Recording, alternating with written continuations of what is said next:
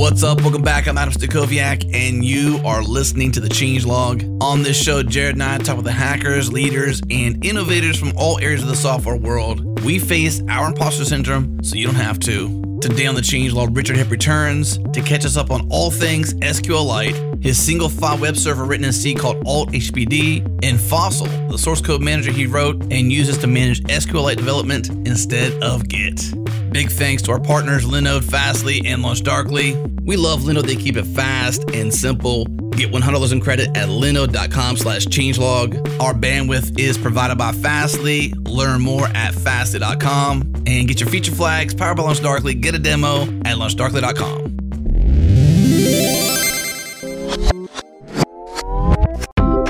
This episode is brought to you by Gitpod. Gitpod lets you spin up fresh, ephemeral, automated dev environments in the cloud in seconds. And I'm here with Johannes Landgraf, co-founder of Gitpod. Johannes, you recently opened up your free tier to every developer with a GitLab, GitHub, or Bitbucket account. What are your goals with that? Thanks, Adam. As you know, everything we do at Gitpod centers around eliminating friction from the workflow of developers. We work towards a future where ephemeral, cloud based development environments are the standard in modern engineering teams. Just think about it. It's 2021 and we use automation everywhere. We automate infrastructure, CI CD build pipelines, and even writing code. The only thing we have not automated are developer environments. They are still brittle, tied to local machines, and a constant source of friction during onboarding and ongoing development. With Gitpod, this stops. Our free plan gives devs access to cloud based developer environments for 50 hours per month. Companies such as Google, Facebook, and most recently GitHub have internally built solutions and moved software development to the cloud.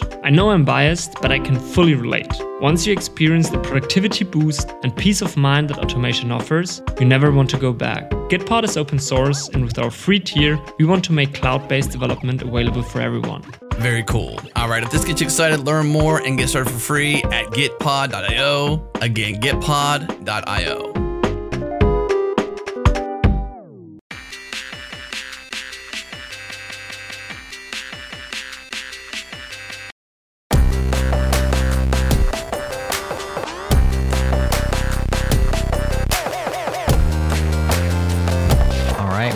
Richard Hipp here, a long awaited return to the changelog. Richard, welcome back.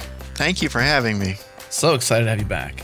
We first had you on the show back in 2016 talking SQLite, and I will pronounce that correctly, and do my best. Well, there's no correct pronunciation. You call it whatever you want. Well, Adam was slapping my wrist yesterday because we were talking in- in prep for this, and I kept calling it SQLite. He's like, now you know Richard pronounced the SQLite. And I said, I just can't do it. I'm trying, but I, I'll do my best.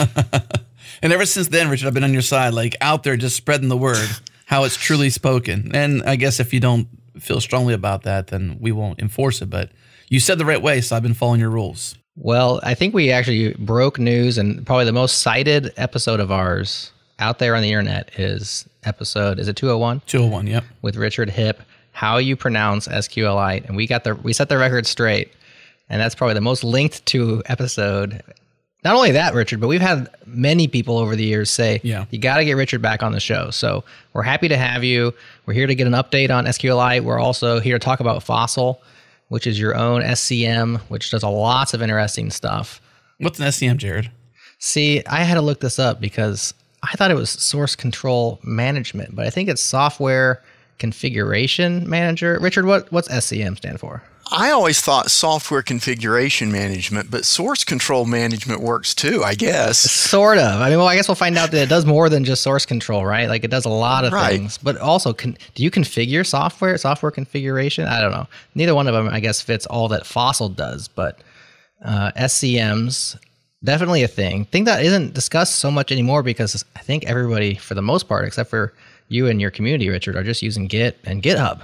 Pretty much. Yep. Yeah. So it's fun to find out an alternative that's viable and long lasting and beloved by those who use it. We're going to learn a bunch about Fossil. Maybe we'll have some converts after this episode.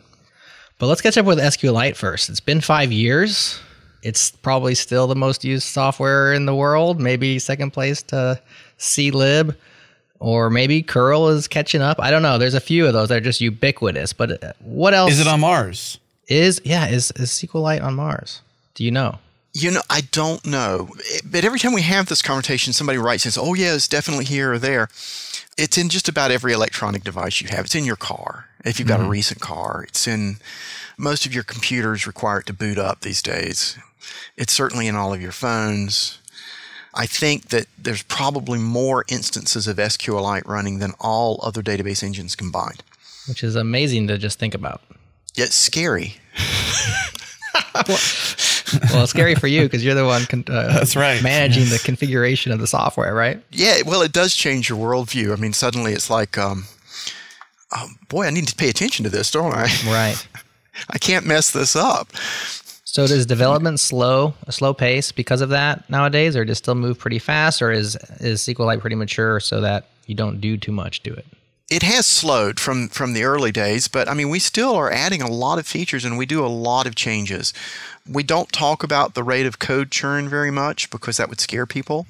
Because it's high. It is for a piece of software that this is, that's used this widely and and is used so much. But we do have we actually spend most of our time testing it, you know, because mm. that's important. I was, oh, a few years ago, uh, we were talking with uh, a, a, young college graduate, and it's a young woman, and, and she was talking to me, and she says, well, she, she was in software too. She said, well, I just do testing. I'm just a tester. She, she was very self-deprecating, and I thought, shoot, that's all I ever do is test. I spend all my day testing. I'm just a tester. Yeah. Because uh, people write in, they'll, they'll have some issue or uh, we'll, we'll do a new feature, and, and, and adding the feature takes an hour. And then we'll spend weeks just testing it. And yeah. But even that, there there is a lot of code churn. Um, I know that um, like OpenBSD, somehow they've heard for a while adopted SQLite into their core set of mm. packages because it was being used for their, um, I think, for the search engine on their their man pages. But they wanted to stay up to date, and and they feel compelled to do a code audit for every line of code that changes. And then, oh wow!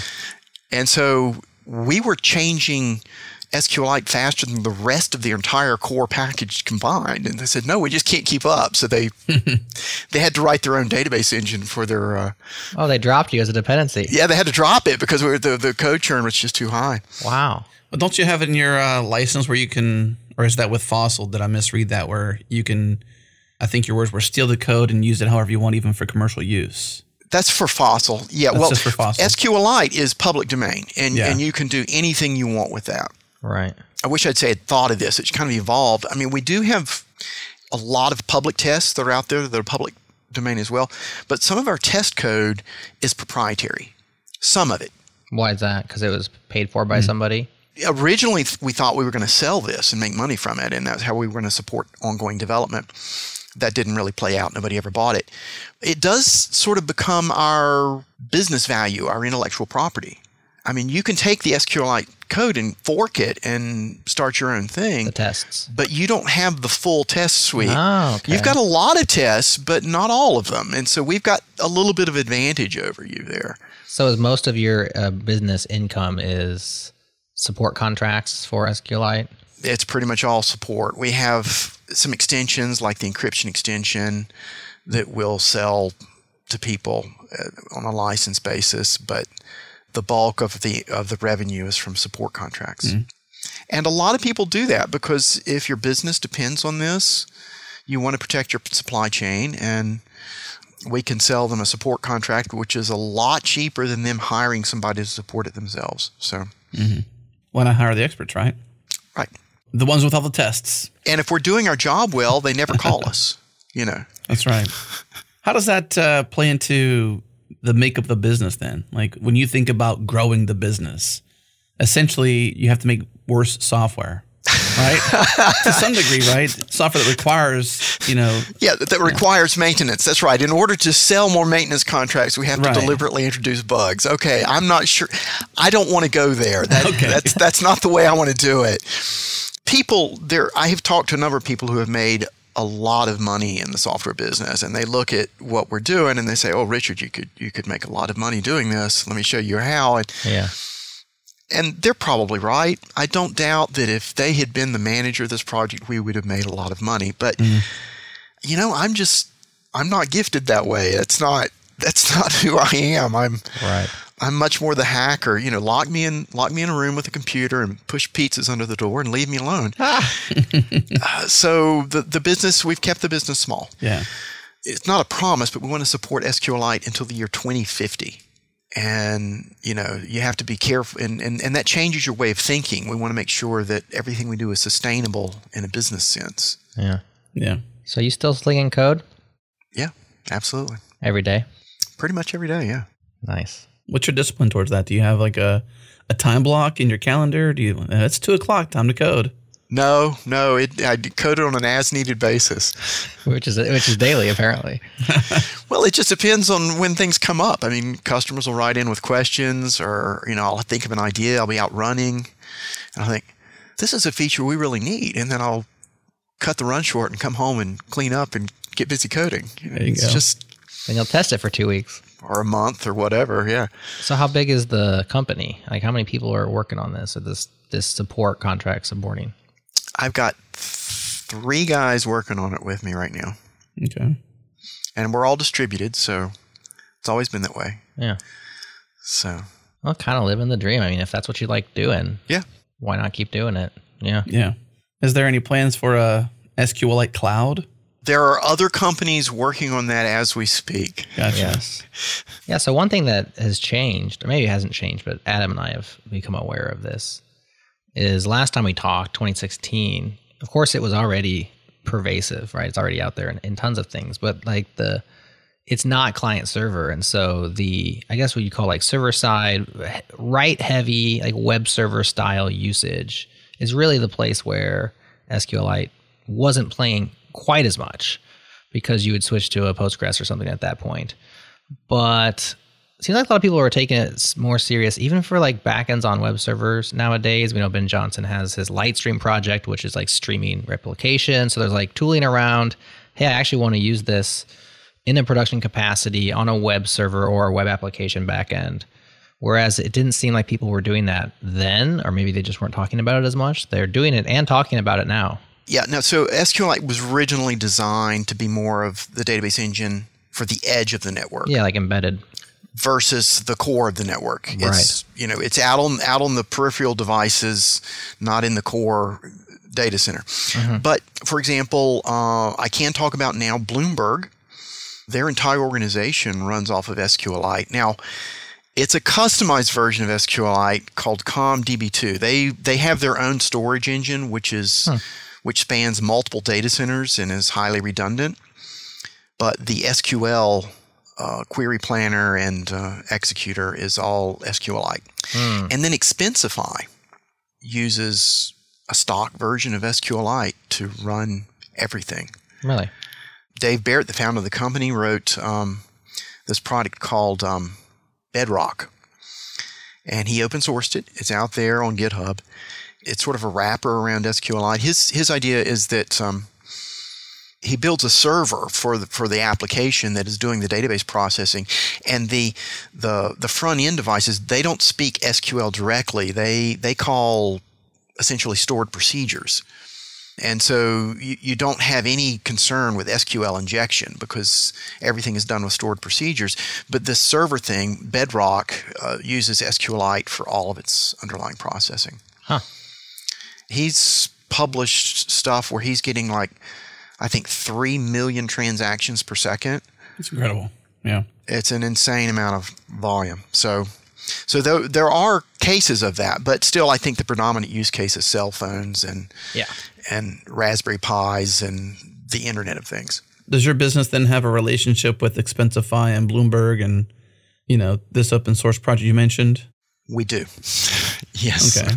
We support it for them and and uh, and a few other companies like that. Some of which wish to be public, and others which don't. Yeah. and that's fine. I mean, we're happy to work either way. Yeah. Yeah, I think what's interesting here is, is just a side note on this. Really, is like the is this sort of desire or this you know one way thinking that because you built the database that's amazing and widely used that it has to be this massive company or it has to have two million in recent funding with billions of dollars of venture ca- you know of of Yeah. valuation you know like this, this that's the way you have to do it And I love that you push back on, I mean, based on what you say here, that you push back on the idea that you said you're not equipped for that and that you like the small company feel. You know, you like to code every day, you know, that you're not influenced out of your norm, out of your comfort zone, your love, your passion to build a company you don't actually want to run. Yeah, it's um, it's hard to know exactly what to do. Um, but I have made that choice and it's worked out really well. Yeah. Now, who knows? Maybe I would have been happier another way, but we'll never know, right? Right. I'm happy now, and so that's I guess that's what counts, huh? Yeah, you can't go back and fork your life at that point No. and just run both tracks and see which one would have worked out better. But No, everything's worked out really well, and and when we've been able to solve a lot of problems for a lot of people, and it's been just an amazing journey. Uh, one of the great things is I've been able to go out and visit so many different companies and so many different cultures and see so many different styles of development. It's really been an eye opener. I would have never imagined that there was such a diversity of corporate cultures and development styles out there. And Jared mentioned Lightstream and Ben Johnson. What are your thoughts on that in particular? This idea that you can, you know, use, using the replication process of SQLite and doing what he's done with that. What, what are your thoughts on Ben's project in particular? Yeah, you know, it's. I think it's a, a an interesting idea. I uh, we actually uh, uh, Dan, one of the other developers, and I had a Jitsi conversation with Ben at one point, and uh, we really appreciate what he's doing. He's not the only one doing that. Let me say, there are other groups that are working on that as we speak.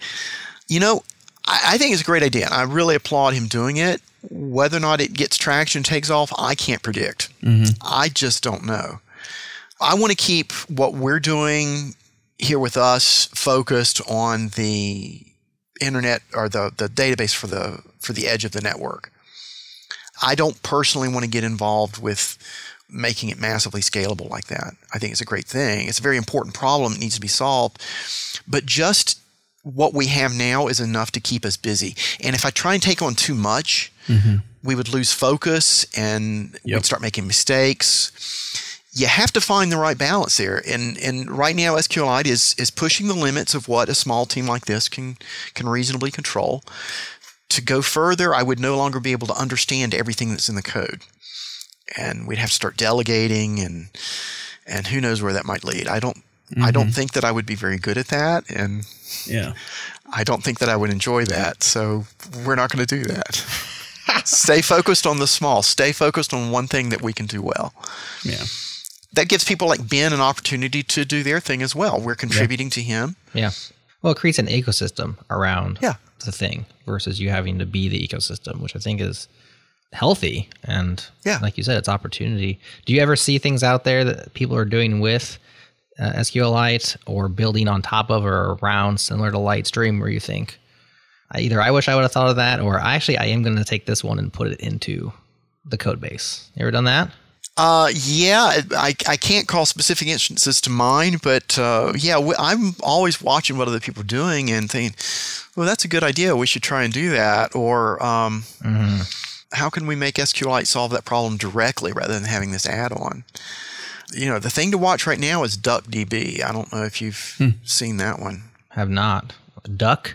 DuckDB. Okay. It's a column store instead of a row store. So it's optimized for big aggregate queries. And so if you've got a large set of data and you're running analytics on it, they say DuckDB runs a lot faster. And DuckDB has borrowed a lot of the ideas that we pioneered with SQLite, where they, they do an amalgamation. It's just a single file of source code. I think they stole our um, command line client and just reused it, which they're fine. I, I'm, I'm cool with that. Let them do that. Well, it's public domain, so you better be cool with it, right? Yeah, of course. so, you know, that's inspired me to think about, well, can we have a roast, a column store option for SQLite as well? What would that look like? How can we build that out in a, in a backwards compatible way so that it, you know, it doesn't break legacy applications? Yeah. Because a big part of what we do is um, the SQLite file format is very carefully defined, and we guarantee that it's going to be unchanged for years to come, or at least not changed in incompatible ways for years to come through the year 2050. It'd be much easier to write a column store if we could go back and redo the file format. Right. There's lots of things I would have done differently, hmm. knowing now what I if I'd known back then what I know now. but we're kind of locked in by legacy. We, we need to support the literally trillions of SQLite databases that are already in the field. So, how can we do that and do a column store at the same time? Couldn't you just have another file format that's like column store mode? And it's like well, now it uses this file. Yeah, but uh, then then you've got added complexity. The other thing we need to balance is that because SQLite runs on small devices, we need to be careful not to let the footprint of the library grow too big. There's been steady growth in the size of the library. We're pushing 600 kilobytes right now. That doesn't sound like very much. yeah, these days it doesn't sound like very much, but back 15 years ago, folks like Nokia were just and Motorola were just beating us up. Oh, can, can you save another hundred bytes? You know, I mean, it was right. These days, it's less of a concern, but at the same time, we just don't want to let it go wild and suddenly turn into a 10 megabyte library that you have to link into your application. So there's a balance there. I mean, yeah. adding a column store means a totally new query planner. You know, how much extra space would that be? So, I mean, that's something that we'll be look. I'll be looking at in the coming year, coming couple of years, probably. Well, here's a couple examples. Application size. So here I'm I'm looking at my iOS app updates. Zoom Cloud Meetings update 86 megabytes. Audible update 119 megabytes. Uh, Google Maps, this one will probably be big, 206 megabytes. So I feel like, you know, maybe that, that one dependency could be a little bit larger and nobody would notice. but point taken. Especially at the edge, too. You got, uh, you know, edge devices probably have SD card for the most part or right smaller drive types that just don't have the capacity, you know, things like that that really come into play. Yeah. Something that uh, you kind of made me think of there was when I asked you before about the business and optimizing for needing support. I think actually you're optimizing for something worth supporting, you know? That's a good way of looking at it, yeah. Because, you know, it's not worth supporting unless people are using it, you know, yeah. unless it's useful. Sure. You know, needing support is one thing, but being worth supporting is a different thing. Yeah, so um, I'm I'm not very good at sales, and so in order to get customers, we really have to make it so that their business utterly depends upon SQLite. Because it's just so stinking good, right? Yeah. So that that encourages me to make it better all the time. Yeah. So the reason SQLite is so reliable is because I'm such a bad salesman.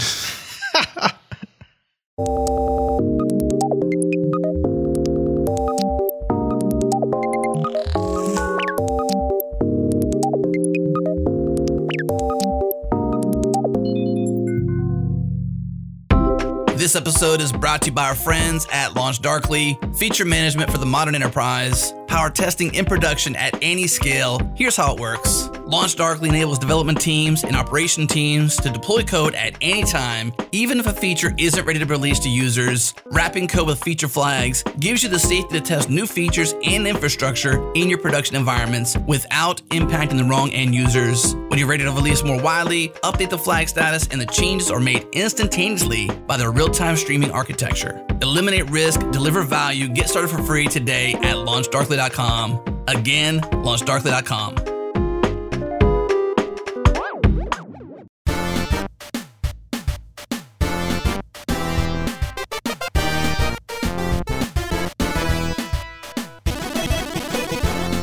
So I think this will lead us into Fossil, but I wanted to touch briefly on Alt HTTPD because I saw this and it just made me laugh. Of course, Richard Hipp wrote his own web server to power SQLite.org.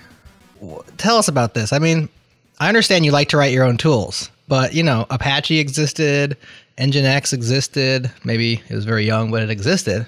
Well, no, no, no. no they well, it, Apache existed when I when I first wrote this. Um, Nginx was out there, but it was big and complicated, and and I was I said, well, I'll just you know I'll stand up Apache. We'll do that. I I looked at the documentation. I read through the documentation multiple times, and I said to myself, can I configure this in a way that will be secure? maybe with some trial and error, but how would I know that it's secure? I wouldn't really know. I mean, you really have to spend some time and become an Apache expert to know that it's secure. Maybe they have better tools now, two decades on. But it occurred to me in order to write something that I would really trust to run on my servers, I need to write it myself. And so I put together Althttpd. It's very, very simple. It's a single file of C code so that you can audit it and make sure that it's not doing anything weird and I put it up there and it works. It's not make no claim to be the most efficient. It is not the web browser that you want to deploy at scale. This is not the web browser you want to use if you're building the next Facebook. But for small websites, it works great. It's the traditional fork a new process to handle each HTTP request design. So we handle one HTTP request, it calls exit, and the operating system cleans up the mess. And so that's really simple, secure. We don't have to worry about memory leaks or anything like that. And it handles the load fine. I mean, we're doing, I mean, it's not a huge load. The we're getting what 10 HTTP requests per second, of about 20% of which are CGI requests. And so that's fine. Uh, you know, a, a Linode will handle that without any trouble. Would it be more efficient to do it with uh, Nginx?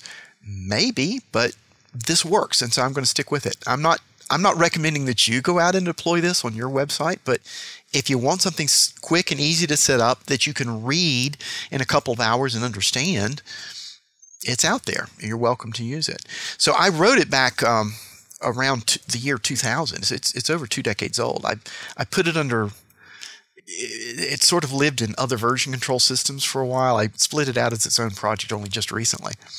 So don't get the idea that I wrote it just recently. We've been using this for decades. It says on the website that it's been in use since 2004, and Nginx was released in 2004. So I thought Nginx existed, but maybe when you originally wrote it, it maybe it did exist. I just had never heard of it. Yeah, that's entirely the case. Have you ever heard of not invented here syndrome? Yeah, and and and you could make the case that I have a lot of that in me.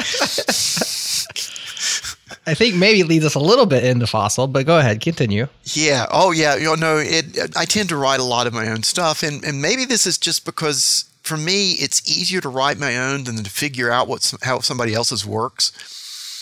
This came up with SQLite when um, SQLite version one. We're on version three of SQLite, which came out in 2004. Version one, the storage engine was GDBM, the GNU database manager. It was a key value store. Uh, it was hashing based. It was GPL'd, so we needed something better. And I thought, oh well, I'll I'll get Berkeley DB and I'll use that as the storage engine. And I spent literally two days studying the documentation, trying to figure out how it worked. And the documentation's okay, but there were a lot of corner cases that I needed to understand. And I recognized that in order to understand these corner cases, I'm either going to have to read the entire source code to, to Berkeley DB, or I'm going to have to write a bunch of test programs to see what it does really.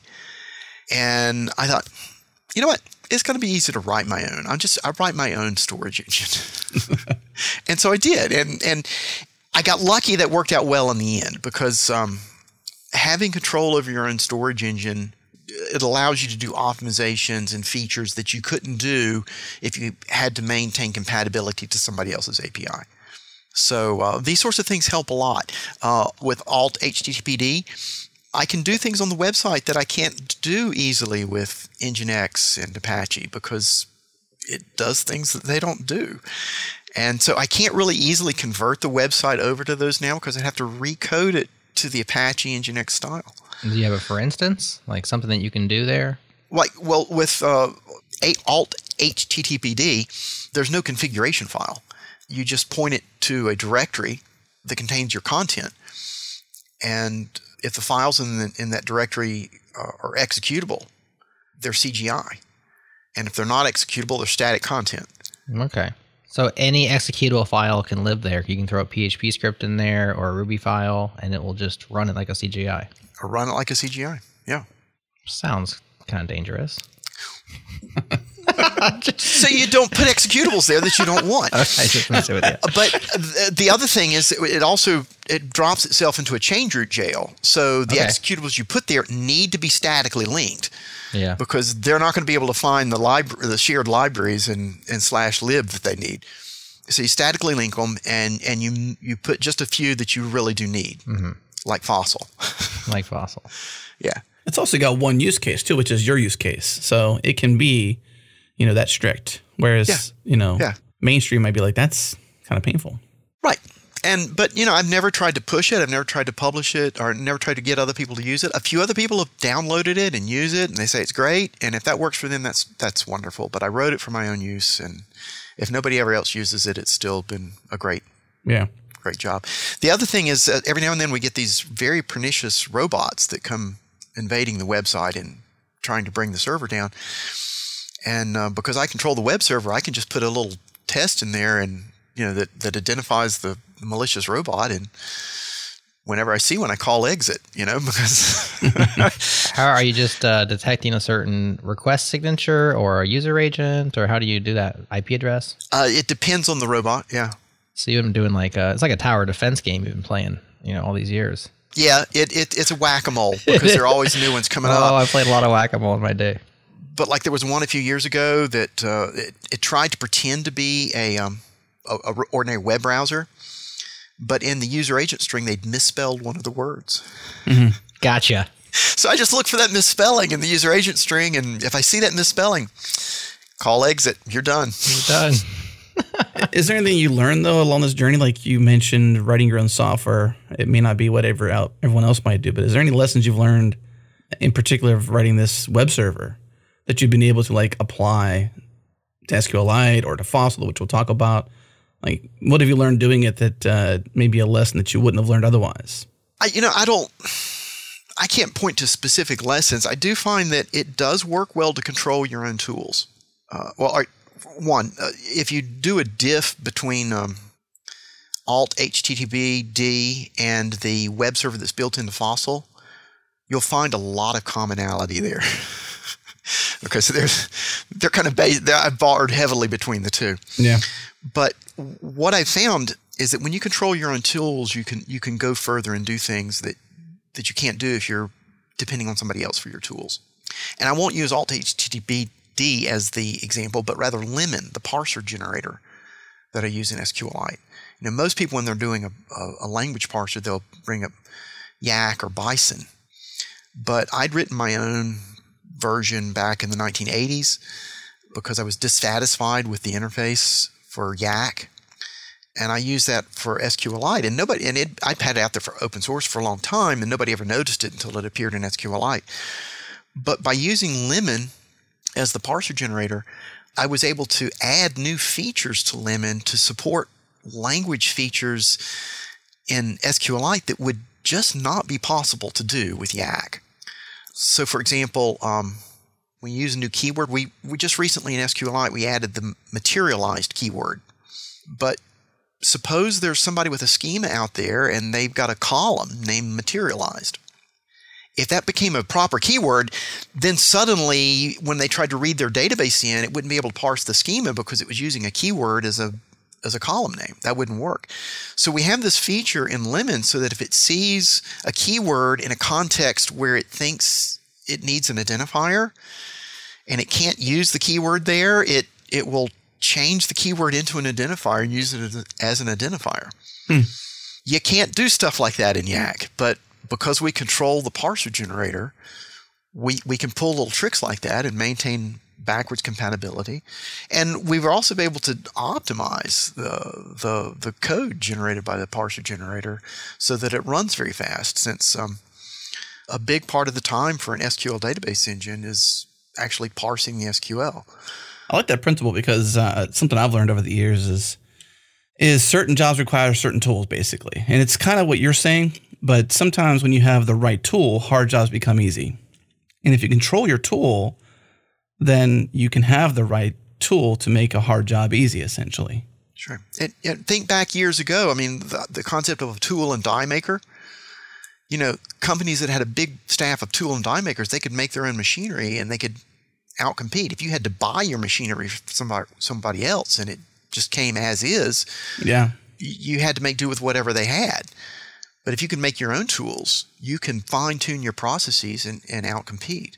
Well, it's not just the market being able to offer the tooling too. It's it's the all the effort that goes into it. You know, uh, survey the options, evaluate the options, test the options, deploy the options, maintain the options, and then if that thing doesn't suit a future need, you know, reevaluate the options and rinse and repeat the Yeah, thing. you don't want to make all your tools. I mean, I am using other people's operating systems and compilers. What else, though? I mean, you told us last time you wrote your own editor, so you go to that yeah. to that depth.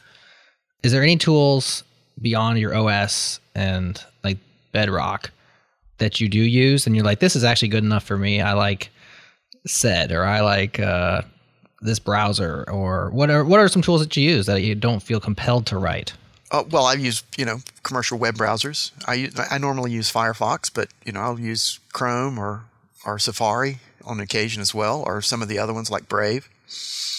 Uh, certainly use the the standard compilers, Linux, Mac, Windows. Use all of those. Did you write your own spreadsheet? Did you write your own? No, no. I use you know NeoOffice, OpenOffice. Excel's actually really winning, even in enterprise today. There's a lot of stuff about like people trying to overturn the use of Excel because of the way work has changed, and they can't kill it. Basically, like it, it, it survives. Well, it's so malleable and powerful. I mean, It's very powerful. I, I see a lot of people use Excel as a as uh, they they use it for for making um, documents. It's not just a spreadsheet. It's a, it's a formatting engine and a database, you know. Yeah. and a database. Absolutely. So yeah, you use the tools that are appropriate. But but I have you know I have my own my own text editor. I have my own web server, my own parser generator, my own version control system, etc. So I, yeah, um, I, I keep keep threatening to do my own um, email transfer agent, and I've actually put work into that, and that turns out to be a really really hard problem. You'd think that.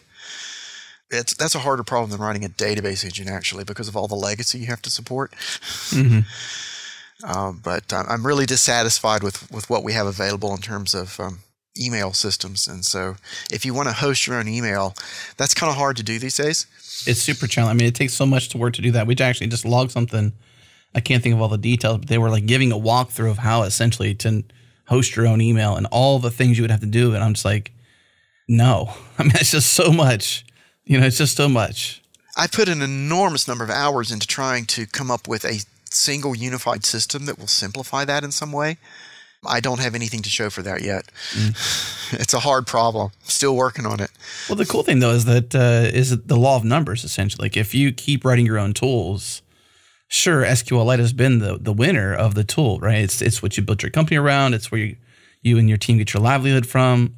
But you know there may be you know the next big thing behind a tool you decide to make your own. You know, like this editor. Is it sole? Are you the sole user of it? Or is your I think I'm the members? sole user. Okay. Yeah, yeah.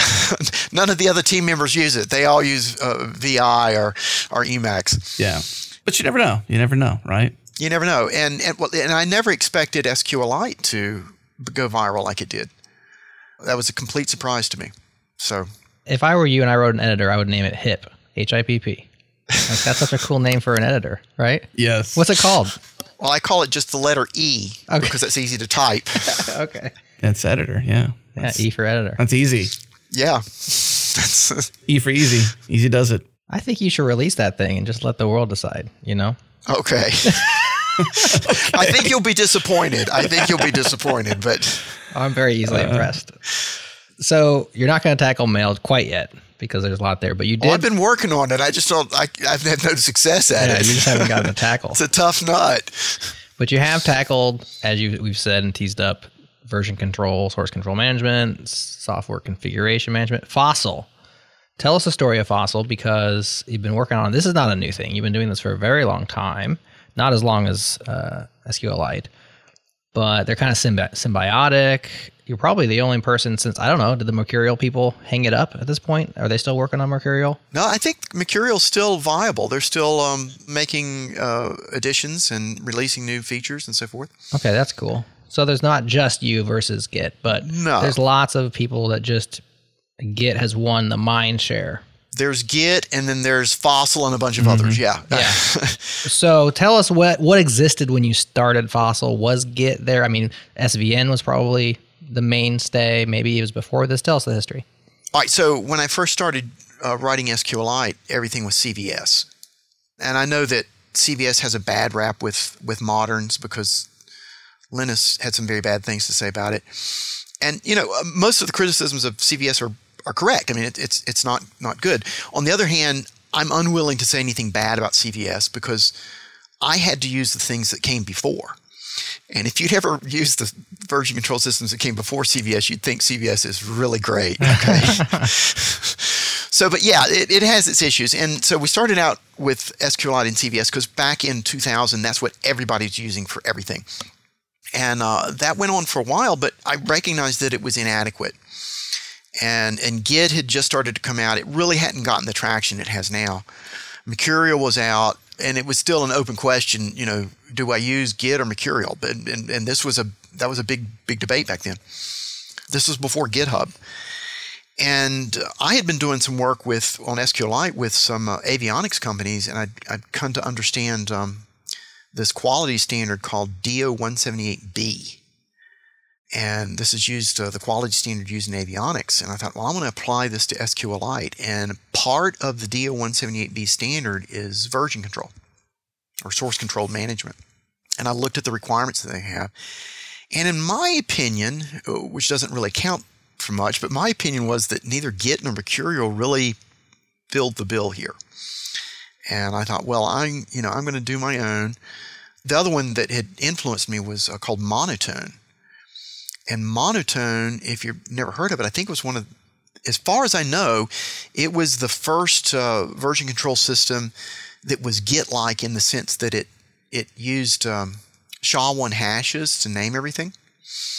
And uh, I was I was influenced by Monotone as well, but uh, I wanted a, a, version control system that would one it would work um, easily from behind a, a a shared hosting environment. This was before the age of ubiquitous uh, virtual private servers. Back then, when you wanted to lease space on a server, they just gave you a shell account and you had your home directory and you put your stuff in your in your uh, VN and they they ran Apache for you and it just pointed to your your directory and, and, and did its thing. So I wanted something that I could run out of just a, a simple shared hosting account like that and nothing was available. And I wanted something that would meet the, the standards of DO 178B as I understood them. And there was nothing available. So I thought, well, shoot, I'll just write my own. So I played around with it for a couple of years. I started working on it about even before Git came out. And then Git came out, and I kept working on it. And um, I think it was about two years after Git came out that I that Fossil became self-hosting. And uh, the same principle as Git in the sense that you have immutable artifacts that get added in, and, and we were using SHA-1 at the time as well.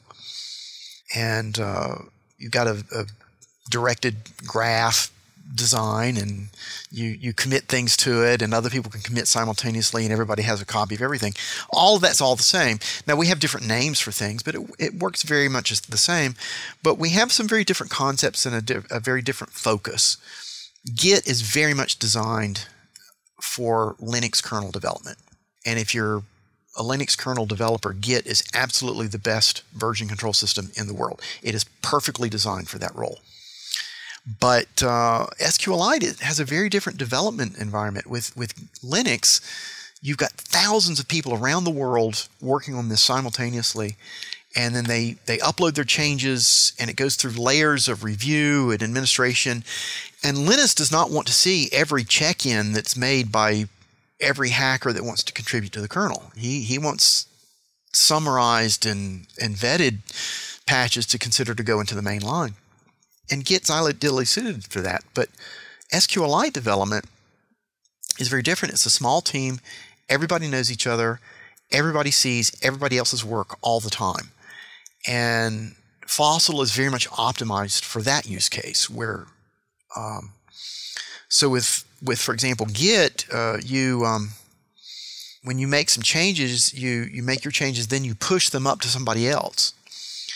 Where with Fossil, the default configuration is every time you commit a change, it automatically pushes your changes up so that everybody else can see them right away. Is it still distributed or is it client server? It's still distributed, but when you're on network, it behaves as if it's client server because as soon as you do the commit, it's already, it immediately pushes your changes out to the server if that server is available. And so if you your system catches on fire, you haven't lost anything. I remember a few years ago, um, uh, that actually happened to Linus. He a disk drive caught fire or somehow went inoperable, and he lost a couple of days worth of commits or something. I don't I don't remember the details of the story. Wow. You know, because he he wasn't pushing it out to another server until he got ready. Whereas with Fossil, that's kind of automatic. That would never happen.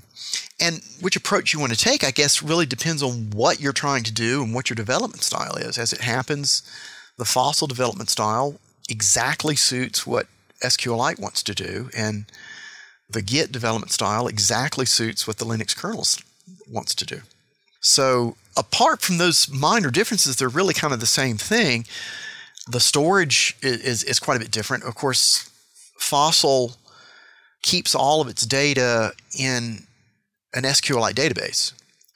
So, Fossil was designed to control the SQLite source code, and it uses SQLite to store all of its information. So, I'll let you and your your listeners ponder that recursion later. Yeah, it's kind of double self-hosted. Yeah, it's it's sort of there's this little loop here, but that's really worked out really well for us because, and I didn't I didn't plan this. It just worked out that uh, Fossil has become a, a great dog fooding opportunity for me. Because Fossil is a big user of SQLite, when I'm working on Fossil, I see SQLite as from the point of view of a develop, of, of a user of SQLite, not as a developer. And it's happened many times where, you know, developers come to me and say, "Oh, we need this feature, we need that feature," and I'm thinking, I'm thinking to myself, I'm, I try to be nice to people, but I think to myself, stop whining. You know, you can, you don't need this. but then a few weeks later, I'll be working on Fossil, and I'll, I'll see things from the from the application developer's perspective, and think, you know, it really does need that after all. And then I'll go back and put it in. and then apologize. No, no apologize no. never. Yeah. no, why would we do that? or a email saying, hey, this feature's out there. Just kidding. Yeah, it, it does. It really makes a huge difference to be able to experience SQLite from the application developer's perspective. It changes your whole view. And in fact, it takes me a, a about a day to switch between developing between products because I'm looking looking at the world from a very different lens when I'm developing SQLite versus when I'm developing Fossil. Wow. So you can't context switch back and forth very easily. Not easily. It's hard. It's a big context swap for me to do that. I tend to spend days working on one or the other rather than flipping back and forth between the two. So that's been a very good thing. The other um, the other big difference, I guess, is uh, Fossil does try to. Um, people talk about Git and Mercurial as they're, they're distributed. Well, well, Fossil is distributed too in the sense that everybody has copies of all of the files. But uh, Fossil is non-distributed in a good sense of the word. It's not just the source files that it controls; it also controls your your bug tickets, your your wiki, your forum, your chat room, and you can hyperlink between all of these things and it manages them all together. And it keeps everything in a single file on disk. So Fossil is non distributed in the sense that you only have one place to go to find all of your tools and all of your files. Whereas if you're using another system, whatever that might be, you've, you've got this system for version control and oh I'm I'm pulling in the wiki from here and I've got that and oh we're using this bug tracking system and we've got a, a separate web page for that. You might have slightly different looks and feels. If you're using Markdown as your markup language, you've probably got three or four different dialects of markup that get involved. Whereas with uh, Fossil, it's all together, it's all in one file, and there, there's one place to go in the web to see it all. Yeah. So is that one file per project then, or you're you one like, file per project? Okay. Yeah. So if I have two, I have a SQLite and I also am working on Fossil, they'll have separate files, like the two projects source code. Yes, they are separate files. Now, Fossil does have a feature that it keeps track of all of your Fossil repositories. So, one thing that I like about it is the Fossil all command, ALL. So if um, I'm getting ready to go off network, take my laptop off network for some reason, I can go on my laptop and I can say fossil all sync. And it'll go and sync every single repository that's on my laptop, pulling down all the latest changes. Then I can go off network, do lots of work on multiple projects. Then I go back on network and do fossil all sync, and it will again sync everything that's on that laptop and, and push it back out to the cloud. Mm. So it does keep track of all of your repositories. but each repository is itself distinct. And is the way that it handles branching, merging, conflict resolution, is that all, would that be familiar to Git users or not? That's going to be familiar. Uh, it does have the difference that Fossil retains the names of the branches. That's part of the synced logic. So with um, with Git, I'm not sure how Mercurial works, but with Git, Git doesn't doesn't have branch names. It, it only remembers the names of the leaves of the of the graph, and it infers branches based on those leaves. Fossil actually names every branch, and every check-in, every commit, there's a tag on it that shows it. You know what, what, what branch are you a part of, and so that's part of the historical record. So everybody's talking about the same branch. With Git, if you've got multiple people working on the same project, everybody's got their own master or main or, or whatever they call it these days. But with Fossil, we use the term trunk, and there's only one trunk. And every, if you talk about trunk, everybody's talking about the same thing. If we if we're talking about branch version 3.26.0, then everybody's talking about the same branch. So the the branch names are part of what gets synced. But other than that, the whole idea is, is the same. You you have separate branches, and people go off and work on branches, and then we merge the branches onto trunk. Uh, the thing is, um, because it's hosted with a relational database, we can follow branches forward in time in addition to backwards in time. If you think about it with Git, if you know a check in, it's really easy to find the check ins that came before.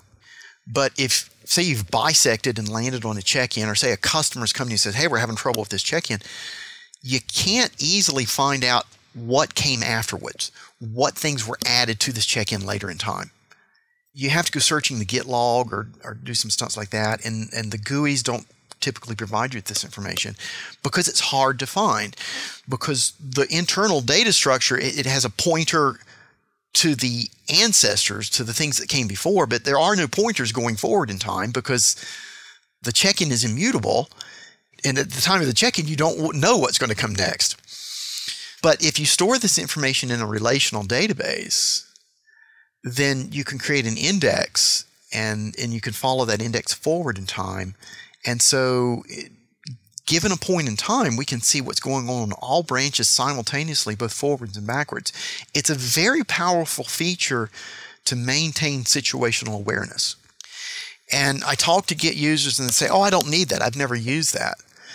And you know, fair enough, but I never needed bisect until I had the capability, and now I can't live without it once you start using these fe- this powerful feature of being able to see what comes next, what came after this check-in, it's hard to go back.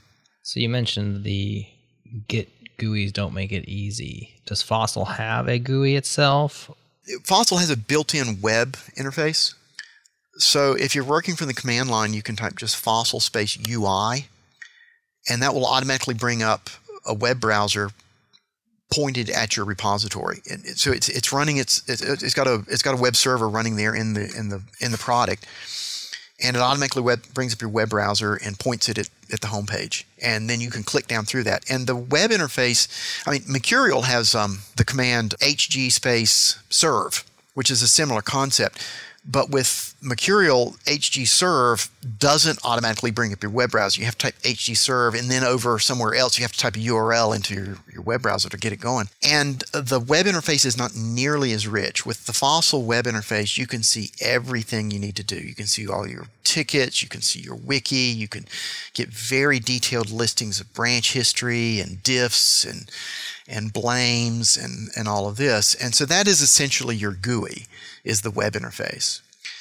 And the nice thing is that then when you set up a server, if, if you want to, you don't have to have a server to use Fossil. You can do it peer to peer. But if you do set up a server, you have the exact same interface on your server. You just you run this uh, the same uh, web interface, and you get exactly the same views on the server as you do on your local machine and the way it's set up uh, when you do Fossil UI, it's it's got a little mini web server running locally, but you can also run it from CGI or SCGI or whatever hosting mechanism you prefer. Same interface, either way.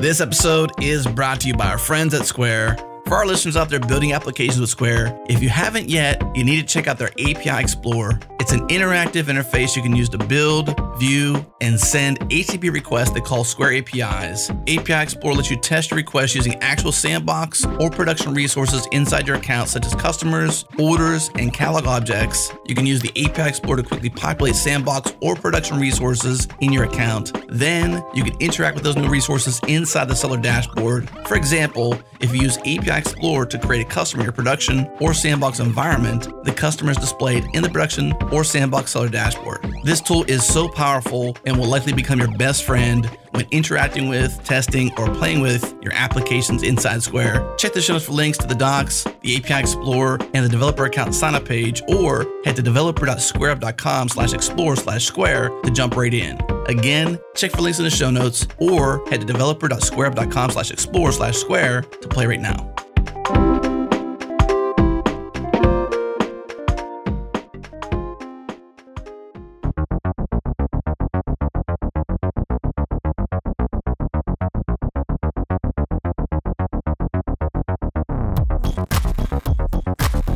Back to the, I'm gonna hop us back to the branching and merging, uh, if you don't mind.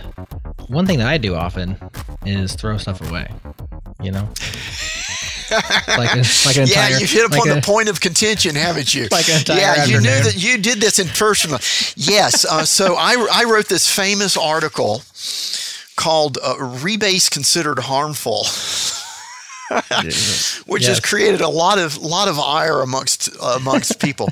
It, you know, it is a difference in philosophy, and and and I try and understand other people's point of view, and I have come to un- appreciate the rebase point of view more as people have pushed back. So a lot of people use Git not so much as a version control system, but as a distributed versioned file system. The difference here is subtle, but um, yeah, if, if you're doing a, a, a distributed version file system, oftentimes you want to delete files, which is this is which is kind of what rebase or throwing things away does. And and if that's what you're doing, that makes sense. It really does. But my view of, of version control, which is which came out of this um, uh, DO 178B document that I referred to earlier, is that you always keep everything. You never there's no way to delete stuff. Now you can shuttle stuff off onto a branch that's labeled mistake or something if you, if it if it doesn't work out. mistake one, mistake two, mistake three. But we have lots of that. Actually, it, well, one of the things is because um, because it's a relational database backing it up, it's okay to have multiple branches with the same name. Now that can get confusing to humans, but Yeah. the database doesn't care. Uh, okay, it, it, it's it's really cool with that. So we have lots of branches named mistake actually, and and you can move stuff onto a branch after you've checked it in. You can attach, uh, and you do this without changing the check-in in any way. You just add a new tag to that check-in that says, "Oh, I want you in this branch, not the one I put you in." So that happens a lot. We'll put something up there and said, "Oh, that was a boo-boo. Let's move this off into the mistake branch." And if you go searching on the mistake branch, you'll find lots of entries there. Just call it trash. Yeah. Or you could, you could call it trash if you wanted Yeah. to. Call it whatever you It's a want. trash can. Yeah.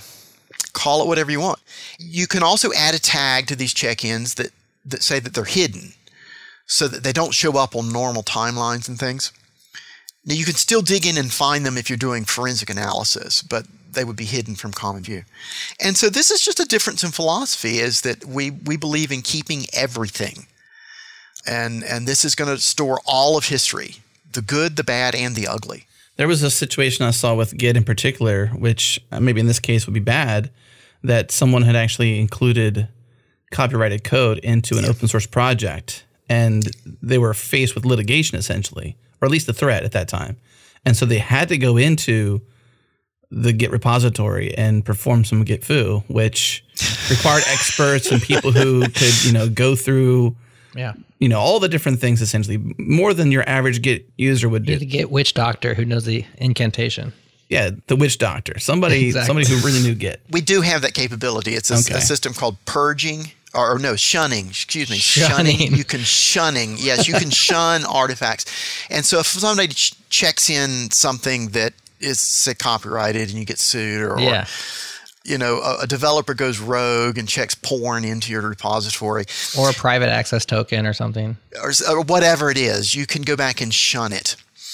And it's the same drill where you, you need to bring in somebody with a, a, a large amount of fossil food to make this happen. But it does happen, and we actually have had to do it once or twice. But it doesn't come up in your daily daily routine. But it's possible. Is the is the It's, important? it's reserved for emergencies such as the one that you Yeah.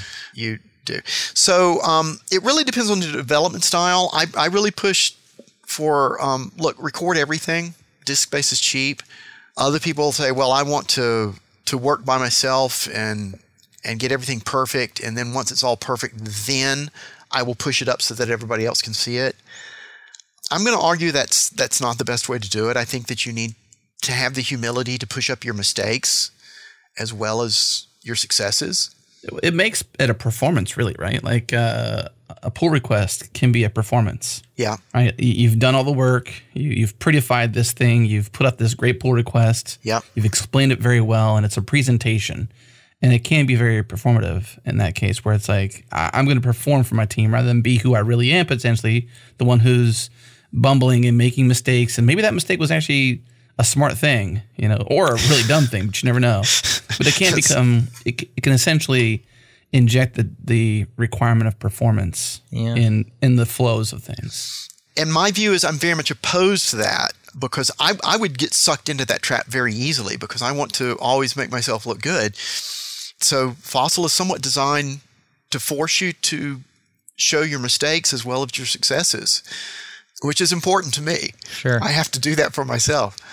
I don't think it quite so much as an ego thing as or a performance as it's signal versus noise. I mean, why would I mm-hmm. want to give you all my noise when I could just hand you my signal? If you're doing noisy stuff, you can do that off in a branch. And then once you're ready to to hey blend it in with your to blend with your coworkers, Yeah. then you merge it into whatever they're working on. And the good point is there if um, if you go on vacation for two weeks or you know something happens to you and you land in the hospital for a few weeks, you know I hope that never happens, but it could because it's on a branch and it's being checked in and synced. Your coworkers go into, oh, what was Jared working on? Uh, we got to take this over for him while he's recovering, and they can do that. Whereas if it if you've it's in your own little private branch, Right. It's it's kind of dead for a while. Yeah, I've definitely seen that uh, meme where it's like in case of fire and it's like git Yep. push then run out of the building kind of thing because and I've had that right and that wouldn't happen with fossil because everything's out. That's right. When the fire alarm goes off, first type git pushed then exit the building exit the immediately. building. Yeah. yeah. I've definitely had those moments where I'm like, dang, I actually haven't pushed for a few days. I should go do that before my laptop dies, and I regret it. You know, I've had those feelings. Yeah. So I like that about Fossil. I definitely would like to not have that feeling, but I do also think there's value in, I guess, maybe the. I wouldn't call it the privacy, but like the cheapness of being able to just sling and and just and then be like, this doesn't have to ever go anywhere because maybe it does not going to go anywhere. Yeah. In fairness, I think yours is the majority view. Sure enough. Yeah, I think it is. But there's enough people out there that that like my way of doing things that um, we have a small but devoted following. I believe it. I like how everything's built in. I think it's it's it's more difficult to buy in as a user because there's so much. Like maybe I love Fossil's single file model and the things you're talking about, but I really hate the wiki or I really don't like the chat. You know, here's here's the thing, and and I encourage people to do this. I wrote Fossil for SQLite, and if it it accomplishes nothing but support SQLite, it's achieved its mission, and it's done that very well. And any other use is just gravy. So look, even if you want to keep using Git, I'm fine with that. I'm, it, you're not going to hurt my feelings in any way. Oh, I know. But it's worth it to you to study what we've done and look at the ideas and then take these ideas and use and, and move them to whatever other version control system that you're using. Say, hey, they had this cool idea over here. Why can't we do this in GitHub or GitLab? Why doesn't GitHub Lab support this? Right. That will make your experience better, but but maybe blended with your work style. That was my next question. Was like, you know, how do you how do you take some of these features or you know, it's really just ideas, you know, Yeah. and transplant them to, you know, the Git world essentially, GitLab, GitHub, because it seems like something that's happened, I think, with GitHub or GitLab and these centralized repositories, these places where a lot of people congregate essentially, which is great for the progression and innovation of our software. We've seen Sure. a massive uptick in innovation because of GitHub over the last, you know, 12 years or mm-hmm. more even. I think they're 13 years old. You know, is that if they want to use Fossil or, or even they believe in your ideas, they've got to essentially ostracize themselves, eject from the norm, the social norm of where to code. And how do you share that code back to, I suppose, that world? I guess you could do like mirrors, right? You can run Fossil locally and do mirrors with GitHub or something like that, I guess, if you wanted to. Yeah, we have like a, a, a GitHub mirror for SQLite that's completely automated. I mean, every time somebody commits, it automatically goes into GitHub. And it's a funny thing. We do that for a client that is not actually using Git, but all of their all of their import infrastructure assumes that everything's on GitHub. So, mm-hmm. so we export to GitHub, and then they import from GitHub into their own proprietary version control system and use it Right. from there. You don't have to give that world up then. Yeah. You can live in the fossil world, except for it's how many letters then? F O S S I L. That's six letters. A lot of people abbreviate it with just F. Well, you, you said. E for your editor. I'm assuming F for just fossil, right? You know, F push. I guess you could do that, or FX or something. Yeah. I, people use different things. The key differentiator, I think, and, and one of the things that's really helped us to innovate in Fossil is the fact that it's backed by a relational database. Whereas Git is backed by a bespoke key value database, the pack file. And because it's a key value database, that limits what you can do. So my idea is that look, you could backfit a relational database into Git by just making an, another file in the .git re, uh, directory. And whenever you want to use this relational database, it would look at the Git log and say, well, what's happened since I was last updated? And then it would have to go back and, oh, there's been three new commits since then. Let me pull those in and, and parse out all the information I need and build up my relational tables from that. And then, then let you use the database but it would be completely backwards compatible, would not change anything. It's just adding a new file to the repository. And then once you had a relational database in Git, you could very easily do things like say, you know, what check-ins came after this one. Mm-hmm. It would completely eliminate the whole question of um, a disconnected head. You would never again have a disconnected head because they would all be findable using the relational database. Richard, what if Nat Friedman was listening to this show right now? And he's like, you know what? I like these ideas. I want to hire Richard. I want to borrow him, borrow his ideas. Well, he couldn't hire me. We, we would we could certainly talk, and uh, I would certainly have, be happy to give him these ideas and say run with them. And you do not need to give me credit. I, I just I would thrill if if Git or GitHub or something would improve the um, usability so that people could be more productive. I'm not going to move off of Fossil. It's ideally designed for the SQLite uh, development environment. But if these ideas can be imported to to other design methodologies, then that would be great. So there's a fellow named Patrick DeVivo who has a website, askgit.com, and he has done a lot of work around basically, I think he is retrofitting a relational database around a Git repository's history. To, he allows you to basically query Git as if it was SQL. And I haven't looked at how he's doing it. I think he might be doing exactly kind of what you're describing, but I think the power that you're describing and having a relational database on your source control history would allow for a lot of interesting mining and visualizations and connecting of the dots that you're describing. And he's doing some of that with Git, but he's having to add tools in order to provide that kind of a thing. Sure, sure. But you know, once you get the relational database there, innovation tends to happen because hey, because you think, oh, hey, we need a wiki. Well, shoot, we've got this relational database. We'll just stuff it in there, you know. Right. or, or we need a forum. We'll just stuff it in the relational database. It's sitting right there. We'll just use it.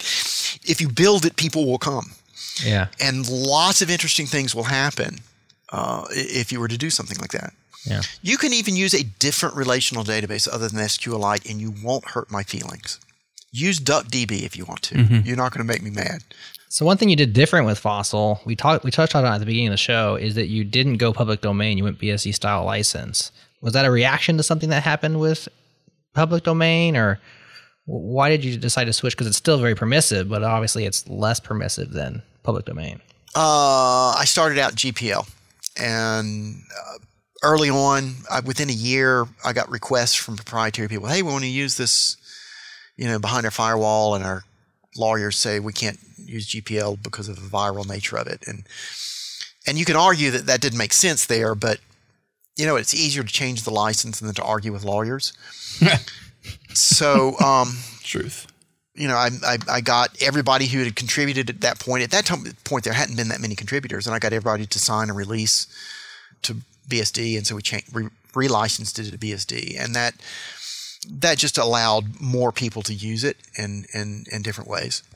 Public domain is it turns out to be hard to do. I didn't realize this when I I started SQLite. I thought public domain would be really easy. I just say it's public domain and we're done. But uh, there are many jurisdictions that discourage that or don't recognize that, and I didn't know this at the time. And there's actually a lot of paperwork that you have to go through to release your code to the public domain.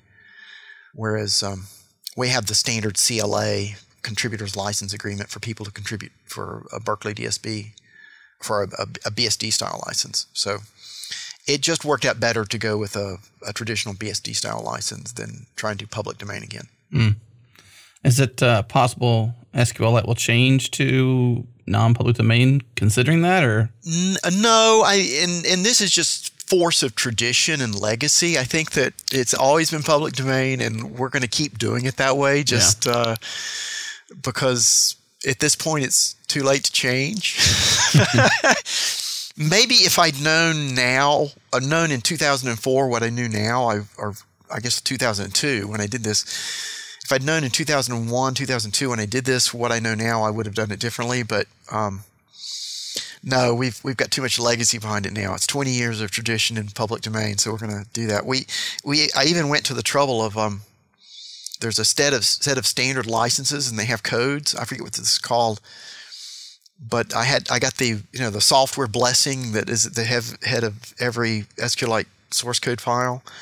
I got that registered as one of the acceptable um, licenses, so mm. that uh, the automated tools that were scanning things would see this and say, "Oh, that's okay. Nice. We, we, can accept that."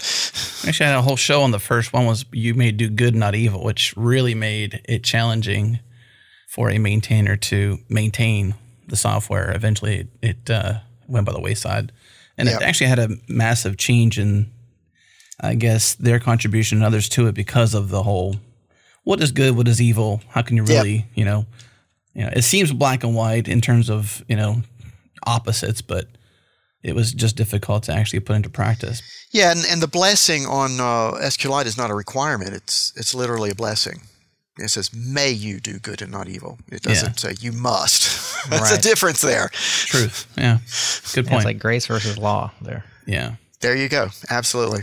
Well, one thing you do say in regards back to the license, uh, you said, "quote You are free to steal bits of the fossil source code to use in other projects, including proprietary projects." So that means that that you're not really holding these ideas to you, and and like others can use these ideas essentially. Absolutely encourage other people to use it. So let me throw a startup idea at you, and you can you tell me if it's good or bad. You're asking the wrong person, but I'll give you my opinion. okay, it's one word, two syllables, three syllables. Fossil Hub. You know, there's this thing called um, that's already been done. It's it's called um, oh, why can't I call the name of it? I I, I uh, Chisel. Oh, that's a good name. And uh, it's hosted by um, Roy Keene the the thing with the thing with Fossil, it's really designed for self-hosting. We make it really easy to set up your own Fossil server on a five dollar a month VPS or on a spare Raspberry Pi that you happen to have lying around. It takes very little hardware yeah. to run Fossil. I know some of these other systems they say, oh, you got to you got to have at least a forty dollar a month uh, VPS in order to support this. It's so heavyweight, but it's very low resource, and so you can just plop this up there. So a single executable, you plop it on your machine. A two line CGI script gets it running. And, and it just does everything for you. And so the motive for having a service like GitHub for Fossil is greatly reduced because you know if you were to if you were to take raw git or raw mercurial and, and want to set up a, a, a collaborative development site like GitHub, that's a lot of work. GitHub Yeah. provides a very valuable service. With Fossil, the amount of work to set this up is greatly reduced. And so the, the need for that is also greatly reduced. Now, what people have told me, though, is that for some people uh, who live in other countries, coming up with $5 per month in hard currency for a VPS is a hard problem. And for them, uh, having access to a free repository like that is, is a big deal. Uh, but uh, for those of us who are fortunate to live in the U.S. or or other Western countries, um, it's probably easier just to set up your own. And then think of all right, let, let me let me just I'm coming back to this subject, but think with me just a second. If you talk with people that like to go backpacking, do you have any friends or do you like to go backpacking yourself or do you have friends that do that? Yeah. And you go out in the wilderness and you're on your own for five days, and people ask, well, why do you do that? And people say, well, it's the freedom. Uh, it's just enjoy being being outdoors and having. Think about this. Freedom means taking care of yourself. That's what people like about backpacking and, and wilderness adventures is they go out and they're they're responsible for themselves, every aspect of their lives. They're carrying they're carrying their house on their back and all of their food. That's what they like. Freedom means taking care of yourself. And Fossil tries to promote that. It gives you the tools to make it easier for you to, to take care of yourself. Because you can take this one standalone binary, plop it on a server, add a two line CGI script, and suddenly you've got a complete developer website up and running. Can you do that with other systems? Absolutely. But there's a lot more moving parts and a lot more you have to install and a lot more to maintain. To say that's pretty cool. Think of Fossil as um, your, your, your ultralight backpacking tent. There you go. Camp anywhere. it's not as nice as a as a Hampton Inn, but you know you you're taking care of yourself.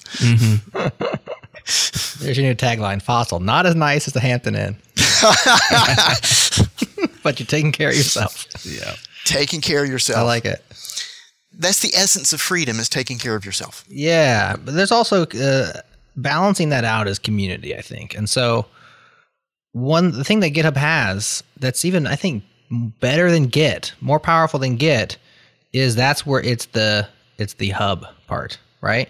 Yep. And everybody, I'm going to use your analogy and kind of abuse it to a certain degree. Everyone wants to climb a mountain, but eventually they come back down to the base camp, right? You said backpack, Yeah. now we got a base camp. you want to hang out with people and you want to see what they're doing. And, and it, is there any way with Fossil to at least federate or have a directory or like, here's my cool open source stuff on, Fo- here's my Fossil instance. Here's Adam's Fossil instance. He's out there over there. Let's get together and, and collaborate because that's what I think.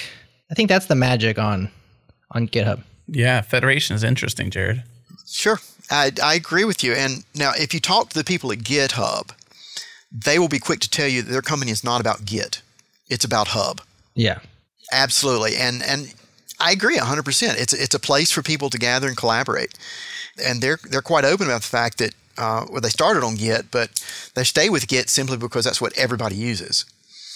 If Git were to vanish tomorrow and everybody were to go to Mercurial or Monotone, GitHub would change, and and but it would still be the same company because it's about the hub. Yeah.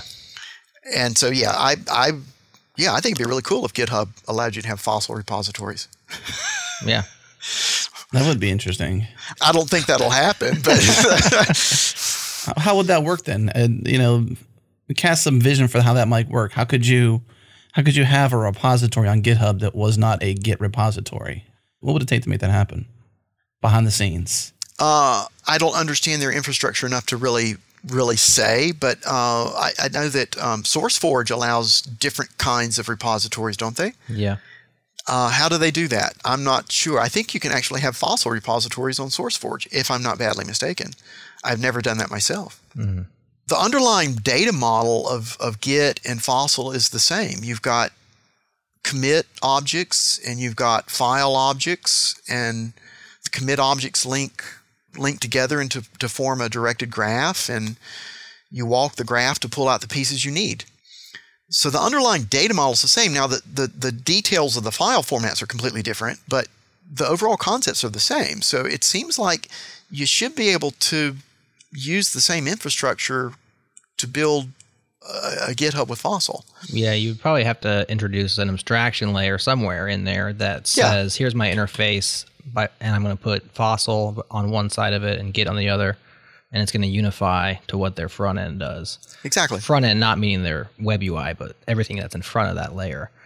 So there would be some work involved, but Yeah, a lot of work, which is why I think it'll probably never happen. But It would be just as easy then to fossilize Git, right? To to borrow some of the ideas of Fossil that you talked about, the relational database, some of the different principles and practices that you live upon that you that that if they agree might carry over to maybe you make the backwards and forwards history.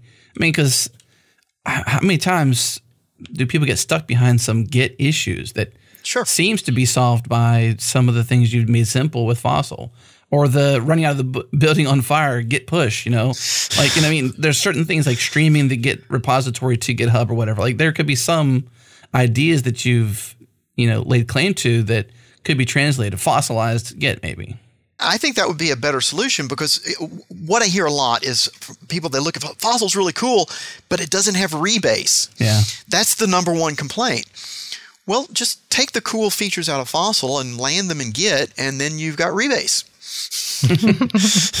and all of your old tools continue to work. Yeah. All of your build infrastructure that depends on Git continues to work as it did before, but you've got cool features like Git space UI, and it brings up a web bra- a, web browser and and points it at your repository.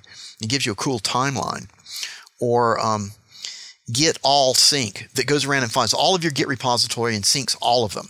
That would be cool, honestly. I mean, you know, you're essentially at a repository level for most commit. I mean, every commit really. Like you're not Yeah. unanimously across all of your Git repositories inside of your code directory, which I think is probably standard for most developers. You Yeah. got your home directory, your user directory, and you got a directory in there called code or Yeah. source or something that you'd put all of your source code in. Then you got multiple directories beneath that were which were basically individual repositories. But Git, my Git doesn't know about any of those other things. It just knows about its own single repository. Right. And wouldn't it be cool to be able to sync them all with a single command? Yeah. Yeah, that'd be really cool. Um, especially if you're going off network. You know, just there's nothing wor- worse than you know getting on the airplane with no Wi-Fi and suddenly remember, oh, I failed to sync the the, the, the one one key repository that I need to make this work. and you can't work for those four hours or whatever it is. Like, well, That's exactly. sucks to be that person Yeah, yeah. So um, I think that's that would be a, ra- a great way to move forward. I really do, and I'm I'm happy to contribute ideas to anybody who wants to undertake this. Anybody who's listening to this who wants to build these. Go look and see what Fossil has. You don't have to agree with every uh, with my view of how things should be done, but look at the ideas and steal them. You don't even have to give me credit. Fossil-scm.org. If you're listening, it'll be in the show notes, of course, but that's a good place to start. Yeah. Take the ideas and run with them. I love it. let me just throw this out here. Um, a year ago, we, we used Markdown. Markdown has become the de facto language for documentation and so forth. I needed to draw diagrams in my Markdown documents, you know, stick diagrams for architecture diagrams and stuff. And so I took the legacy language from the 1980s Bell Labs called PIC, P-I-C, and I created my own implementation of it that works on the web and it's called Pikchr, P I K C H R. And so in the middle of a markdown document, you can have just a little bit of code that does these elaborate diagrams. It's a really cool feature. Pikchr was originally written for Fossil, but I put it out in a separate repository, which is mirrored on GitHub, with the hopes that other people who have their own markdown engines would pick it up and integrate it into their markdown implementations as well. It conforms with the um, the markdown standard for fenced code blocks. So it's not it's not a language extension. It's well, it, or it's, it, it's an extension in the sense of it's an allowed extension that's specified in the in the markdown documentation. So um, if you want to look for ideas, please please look at that. I, I, I wish you would adopt it. Yeah. Well, Richard, it's good having you back. I mean, it's been too many years. I think. I think we should make this more frequent if possible. I love just hearing your ideas. I love hearing, really, I think your spirit. You know, the the programmer spirit. I think you bring. You know, and the the freedom you bring, the ideas you bring. You know, these this aspect of freedom, this aspect of blessing. You know, this just this aspect of giving. Really, it just I love that about who you are. Um, and I appreciate all that you've given this world and all the, all the ideas you've shared here today. And uh, it's been awesome. Thank you. Thank you for having me on the show. All right, that's it for this episode of the Changelog. Thank you for tuning in. We have a bunch of podcasts for you at changelog.com. You should check out. Subscribe to the master feed. Get them all at changelog.com slash master. Get everything we ship in a single feed.